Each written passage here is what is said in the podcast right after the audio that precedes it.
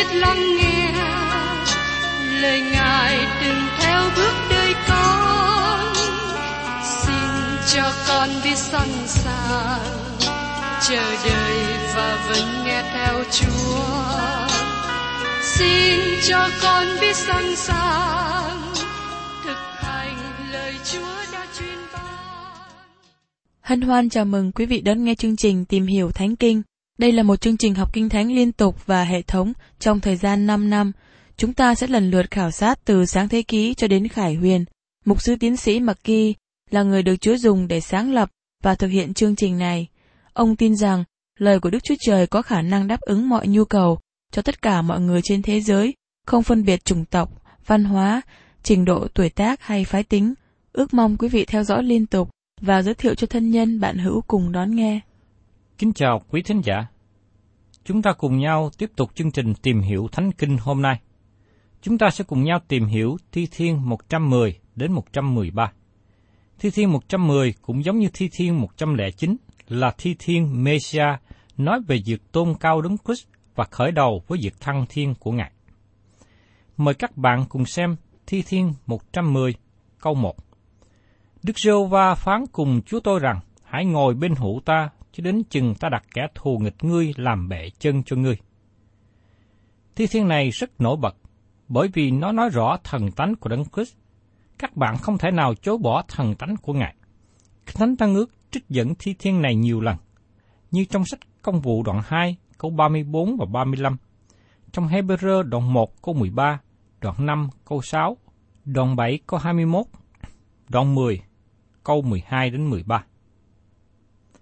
Thưa các bạn, có một lúc kẻ thù nghịch của Chúa Giêsu nỗ lực công kích Ngài một lần sau cùng. Người theo đảng Herod là một đảng chính trị, cố gắng gài bẫy ép buộc Chúa Giêsu tuyên bố về chính mình Ngài, để họ dùng những điều đó buộc tội Ngài là kẻ phản bội, chống lại La Mã.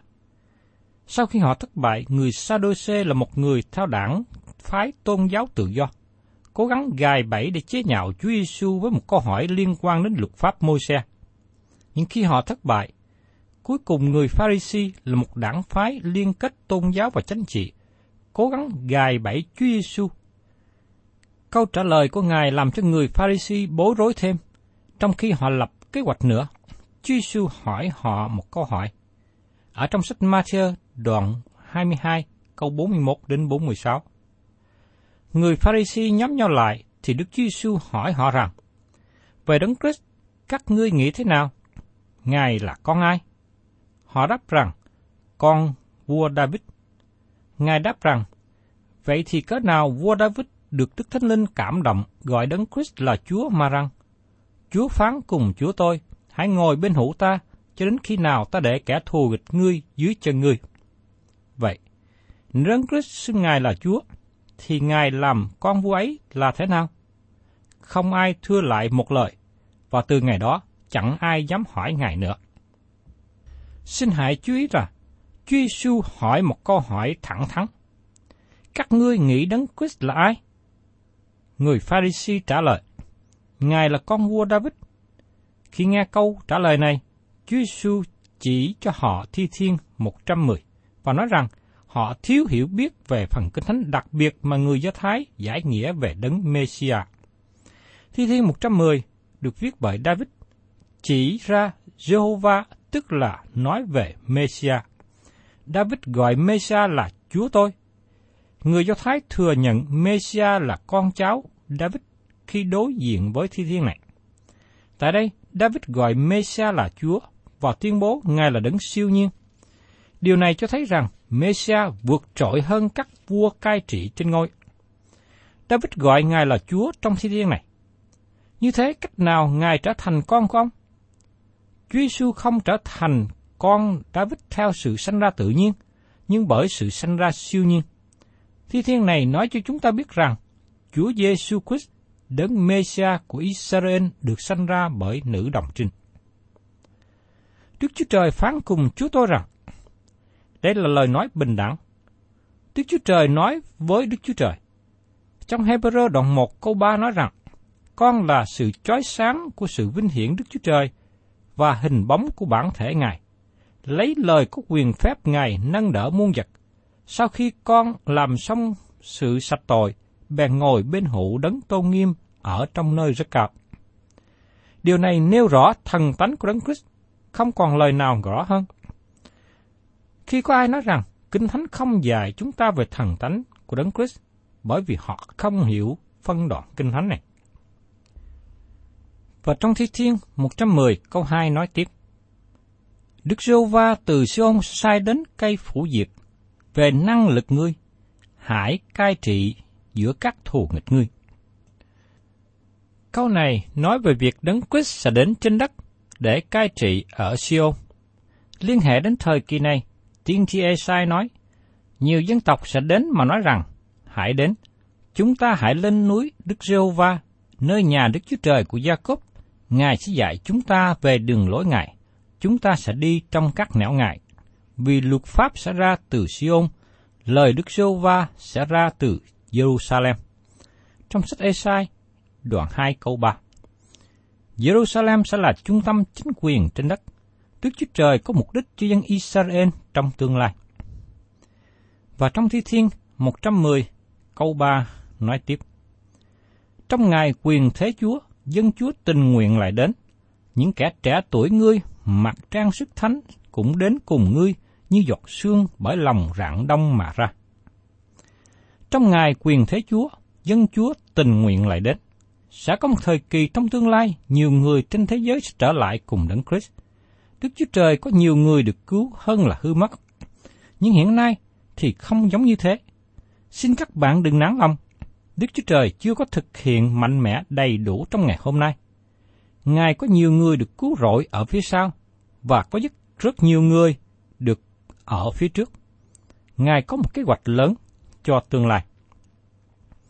Và trong Thi Thiên 110 câu 4 Đức giê va đã thề, không hề đổi rằng ngươi là thầy tế lễ đời đời, tùy theo ban Melchizedek. Tại đây có một lẽ thật rất quan trọng nữa. Chúa Giêsu là thầy tế lễ thượng phẩm theo ban Melchizedek. Điều này được giải bài trong thư Hebrew, bởi vì đó là một trong những lẽ thật lớn của lời Đức Chúa Trời. Xin mời các bạn cùng xem trong Hebrew đoạn 5, câu 6 đến câu 10. Cũng một thể, Đấng Christ không tự tốn mình làm thầy tế lễ thượng phẩm, nhưng tại Đấng đã phán cùng Ngài rằng, Ngươi là con ta, ta đã sanh ngươi ngày nay. Lại nơi khác có phán cùng Ngài rằng, Ngươi làm thầy tế lễ đời đời theo ban Manchesidat. Khi Đấng Christ còn sống sắc thịt thì đã kêu lớn tiếng khóc lóc mà dâng những lời cầu nguyện nài xin cho Đấng có quyền cứu mình khỏi chết. Và vì lòng nhân đức Ngài nên được nhậm lời. Dầu Ngài là con, cũng đã học tập vâng lời bởi những sự khốn khổ mình đã chịu. Và sau khi đã được làm nên trọn vẹn rồi, thì trở nên cội rễ của sự cứu rỗi đời đời cho những kẻ vâng lời Ngài.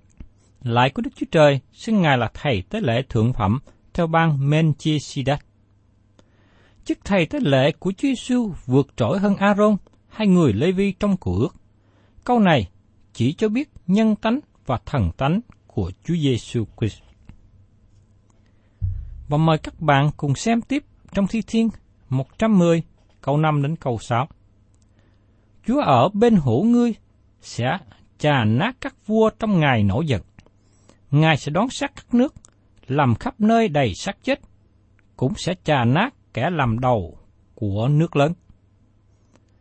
Các bạn thấy rằng khi Đấng Christ đến lần thứ hai để đón phạt, như được chấp rõ ràng trong Thi Thiên đoạn 2 câu 9, con sẽ dùng cây gậy sắt mà đập bể chúng nó, con sẽ làm vỡ nát chúng nó khác nào bình gốm.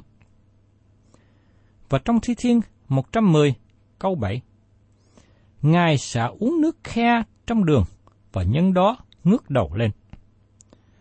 Phân đoạn này cho chúng ta thấy sự khốn khổ và tôn cao của Đấng Christ. Ngài chịu khổ vì Ngài uống nước khe trong suối. Chúng ta được nhắc nhở về 300 chiến sĩ của Gideon quỳ gối xuống và hốt nước để uống.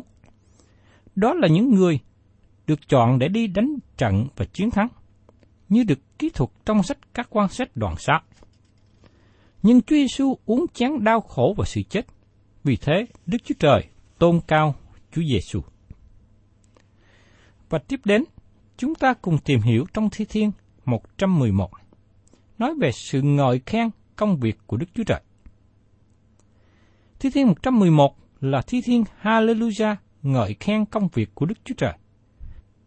Trong tiếng Hebrew, Thi Thiên này được làm theo thể chiếc cú, có nghĩa là mỗi đầu câu khởi sự theo một mẫu tự. Nhưng khi được dịch ra một ngôn ngữ khác, chúng ta không còn thấy hình thể này nữa. Thi thiên 111, 112 và 113 là ba thi thiên Hallelujah. Đây là các thi thiên ngợi khen công việc của Ngài và sự cứu rỗi của Ngài. Đây là bài ca mới sẽ hát trong thiên đàng. Bài ca cũ là bài ca sáng tạo, bài ca mới là bài ca của sự cứu rỗi. Cả hai đều có trong thi thiên này. Mời các bạn cùng xem thi thiên 111, câu 1. Hallelujah! Tôi sẽ hết lòng ngợi khen Đức giê va trong đám người ngay thẳng tại hội chúng. Chữ Hallelujah có nghĩa là ngợi khen Chúa. Đó là lời mà người Do Thái dùng. Giờ đây, xin hãy chú ý đến công việc mà Ngài được ngợi khen. Trong Thi Thiên 111, câu 2 đến câu 4. Công việc Đức giê va điều lớn lao, phàm ai ưa thích, ắt sẽ tra xét đến công việc Ngài có vinh hiển quay nghi, sự công bình Ngài còn đến đời đời. Ngài lập sự kỷ niệm về công việc lạ lùng của Ngài, Đức Sô Va hay làm ơn và có lòng thương xót. Ngày nay các học thuyết về căn nguyên của vũ trụ làm mất vinh hiển Đức Chúa Trời và Chúa Giêsu. Nó cướp đi sự vinh hiển Ngài. Thật là tệ khi khước từ Chúa cứu thế và sự cứu rỗi của Ngài. những khi các bạn tiếp nhận Ngài là Chúa Cứu Thế, các bạn cũng tiếp nhận Ngài là đấng tạo hóa nữa. Và trong Thi Thiên 111, câu 5 đến câu 8. Ban vật thực cho kẻ kính sợ Ngài và nhớ lại sự giao ước mình luôn luôn. Ngài đã tỏ cho dân sự Ngài quyền năng về công việc Ngài, đặng ban cho họ sản nghiệp của các nước. Công việc tay Ngài là chân thật và công bình, các duyên mối Ngài đều là chắc chắn, được vững bền đời đời vô cùng, theo sự chân thật và sự ngay thẳng. Tác giả Thi Thiên ngợi khen Đức Chúa Trời là đấng thành tín, quyền năng, chân thật, công bình, ngay thẳng. Tác giả tiếp tục đề cập về sự cứu rỗi mà chúng ta có trong lời ngợi khen. Và trong Thi Thiên, đoạn 111, câu 9 nói tiếp. Ngài đã sai cứu chuộc dân Ngài, truyền lập giới ước Ngài đến đời đời, danh Ngài là Thánh, đáng kính sợ. Tại đây, chúng ta thấy từ ngữ kính sợ. Đức Chúa Trời là Thánh, là đấng đáng kính sợ. Từ ngữ này chỉ áp dụng cho Đức Chúa Trời. Cho nên, chúng ta không được dùng từ ngữ này áp dụng cho con người. Đức Chúa Trời có sự cứu chuộc cho con người. Và trong Thi Thiên 111, câu 10 nói tiếp. Sự kính sợ Đức Sô va là khởi đầu sự khôn ngoan. Phàm cái nào giữ theo điều răn Ngài có trí hiểu, sự ngợi khen Ngài còn đến đời đời. Các bạn thân mến, Xin hãy cùng nhau ngợi khen Chúa và công việc của Ngài. Công việc của Chúa thật lớn lao. Công việc sáng tạo của Đức Chúa Trời bày tỏ sự toàn tri và sự khôn ngoan đời đời của Ngài. Công việc cứu rỗi bày tỏ sự công bình của Ngài, sự tôn cao và vinh hiển. Cuối cùng, vào một ngày sẽ đến, khi công việc cứu rỗi của Ngài hoàn tất và mọi việc được đặt dưới chân của Ngài. Các dân tộc được cứu rỗi và mọi tạo vật sẽ hát ngợi khen Ngài. Hallelujah! Tiếp đến, xin mời các bạn cùng tìm hiểu Thi Thiên 112. Thi Thiên 112 là một thi thiên tốt đẹp nữa, ngợi khen Đức Chúa Trời. Nó cũng được làm theo thể triết cứu. 22 mẫu tự của tiếng Hebrew được bao gồm trong thi thiên này. Sự ngợi khen của thi thiên này nhấn mạnh về sự công bình của Đức Chúa Trời, bởi vì Đức Chúa Trời công bình nên Ngài đón phạt tội lỗi. Chúng ta vui mừng về sự công bình của Ngài, vì đó là lý do giải quyết vấn đề tội lỗi. Tôi cảm tạ Đức Chúa Trời, Ngài đã tha thứ tội lỗi của tôi qua Chúa Cứu Thế Giêsu. Mời các bạn cùng xem Thi Thiên 112 câu 1. Hallelujah! Phước cho người nào kính sợ Đức Sô Va, rất ưa thích điều răng Ngài. Xin các bạn đừng coi thường điều răng của Đức Chúa Trời.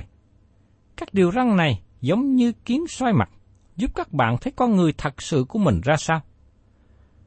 Sau khi học xong các loạt bài về các điều răng, chúng tôi nhận thư luật thính giả lắng nghe.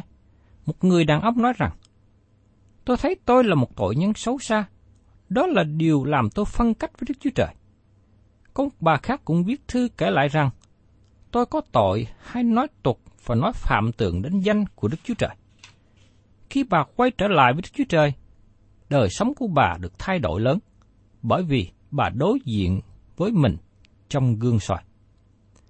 Đó là những gì mà các điều răn của Đức Chúa Trời thực hiện. Xin các bạn đừng khinh chê, coi thường điều răn của Chúa. Nhưng các bạn cũng cần nhận thức rằng các bạn không thể được cứu bằng cách giữ các điều răn. Các điều răn chỉ cho các bạn biết rằng các bạn cần đấng cụ thể. Và trong Thi Thiên 112, câu 2 đến câu 3 nói tiếp. Con cháu người sẽ cường thịnh trên đất, dòng dõi người ngay thẳng sẽ được phước. Của cải và giàu có đều ở trong nhà người, và sự công bình người còn đến đời đời. Đức Chúa Trời không bao giờ hết sự công bình của Ngài. Ngài ban sự công bình của Ngài cách chư vật cho mọi người cần đến, vì Đức Chúa Trời là đấng công bình. Và trong Thi Thiên đoạn 112 câu 4, Ánh sáng soi nơi tối tăm cho người ngay thẳng, người hay làm ơn, có lòng thương xót và công bình. Tác giả Thi Thiên nói, ánh sáng soi nơi tối tăm cho người ngay thẳng. Tại sao vậy? Bởi vì Đức Chúa Trời có ân điển, lòng thương xót và sự công bình. Chúng ta không biết rõ Đức Chúa Trời như thế. Đến khi chúng ta biết nhiều về Đức Chúa Trời, chúng ta sẽ ngợi khen Ngài thường xuyên hơn. Và trong Thi Thiên 112, câu 5 đến câu 6.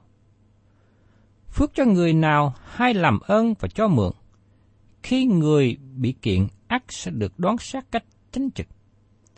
Người cũng chẳng hề bị lay động, kỷ niệm người công bình còn đến đời đời. Đức Chúa Trời đã không dẹp qua công việc của người thuộc về Ngài trong cõi đời đời. Nói một cách khác, công việc của người công bình sẽ còn tồn tại về sau. Và trong Thế Thiên 112 câu 7 đến câu 9. Người không sợ cái tinh hung, lòng người vững bền, tin cậy nơi Đức Sô Va. Lòng người kiên định, chẳng sợ chi, cho đến khi người thấy các cù địch mình bị báo. Người vải tiền tài, bố thí kẻ thiếu thốn, sự công bình người còn đến đời đời, sân người sẽ được ngước lên cách vinh hiển. Thưa các bạn, Đức Chúa Trời chú ý đến người nghèo. Ngài có chương trình cứu giúp họ. Rất tiếc là chính quyền ngày nay không chú tâm đến người nghèo. Họ nói nhiều, nhưng làm thì ít. Và trong Thi Thiên, đoạn 112, câu 10. Kẻ ác sẽ thấy, bèn tức giận, nghiến răng và bị tiêu tan, sự ước ao của kẻ ác sẽ bị hư mất. Thưa các bạn, Vào một ngày sẽ đến, người làm ác sẽ bị cáo chung. Họ bị hư mất đời đời. Chúng ta ngợi khen Đức Chúa Trời về sự công bình của Ngài. Cho nên trong ngày hiện nay, trong thời kỳ mà Đức Chúa Trời vẫn còn ban ân điển dư dật để cho kẻ ác có sự suy nghĩ, ăn năn và quay trở lại. Tôi cảm ơn Chúa vì Ngài đã cứu chuộc các bạn và tôi là những người đã nhận biết mình có sự xấu xa, tội lỗi, gian ác. Nhưng tôi biết rằng còn có nhiều người khác còn lầm lạc trong con đường tội lỗi. Tôi xin kêu gọi quý vị và các bạn đó, hãy ăn năn và quay trở lại cùng Ngài để đón nhận được ân điển và sự cứu chuộc của Ngài. Và tiếp đến, chúng ta tìm hiểu đến Thi Thiên 113. Thi Thiên 113 ngợi khen Đức Chúa Trời. Nó bắt đầu một loạt thi thiên hát trong các kỳ lễ vượt qua, lễ ngũ tuần, lễ đền tạm và các lễ khác. Đây là một thi thiên quý báu và vui mừng để ngợi khen và thờ phượng. Mời các bạn cùng xem Thi Thiên 113 câu 1. Hallelujah! Hỡi các tôi tới Đức Giê-hô-va, hãy ngợi khen, hãy ngợi khen danh Đức Giê-hô-va. Chúng ta không được lấy danh Chúa làm chơi, hay nói phạm thượng. Chúng ta cần ngợi khen danh của Ngài. Sự ngợi khen không bao giờ cạn, bởi vì chúng ta được Chúa tạo dựng, được Ngài cứu chuộc. Và trong Thi Thiên 113, câu 2 đến câu 6. Đáng chúc tụng danh Đức Giô Va từ bây giờ cho đến đời đời. Từ nơi mặt trời mọc cho đến nơi mặt trời lặn, khá ngợi khen danh Đức Giô Va. Đức Giô Va vượt cao hơn các dân, sự vinh hiển Ngài cao hơn các tầng trời. Ai giống như Giô Va Đức Chúa Trời chúng tôi? Ngôi Ngài ở trên cao, Ngài hạ mình xuống đặng xem xét trời và đất. Đức Chúa Trời là đấng cao cả, vượt trội hơn hết, không ai ví sánh được như Ngài. Vì thế, chúng ta cần luôn ca ngợi Ngài. Và giờ đây, xin chú ý đến những gì Đức Chúa Trời sẽ làm. Trong Thi Thiên 113, câu 7 đến câu 9. Ngài nâng đỡ người khốn cùng khỏi bụi cho, các kẻ thiếu thốn khỏi đóng phân. Đặng để người ngồi chung với các quan trưởng, tức với các quan trưởng của dân sự.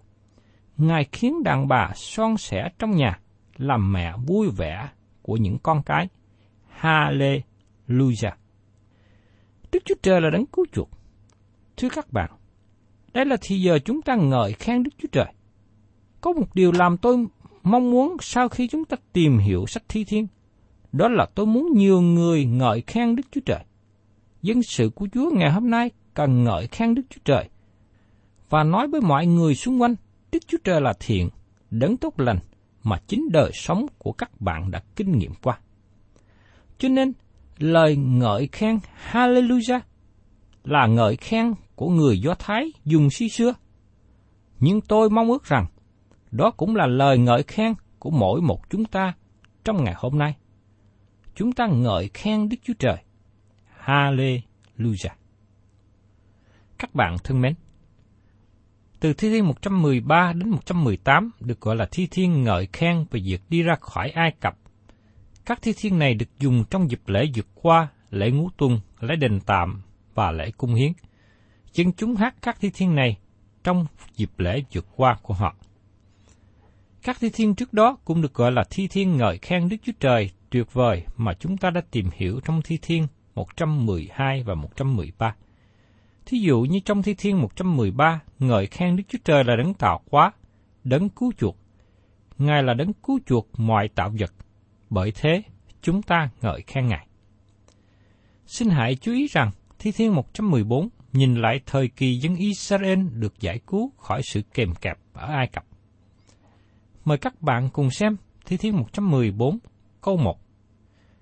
Dân Israel ra khỏi Egypto, nhà gia cốp lìa bỏ một dân nói tiếng lạ. Khi Abraham mới đến đất hứa lần đầu tiên, ông là một người xa lạ. Đức Chúa Trời bảo con cháu Abraham đi xuống Ai Cập, và tại đó họ trở thành một quốc gia.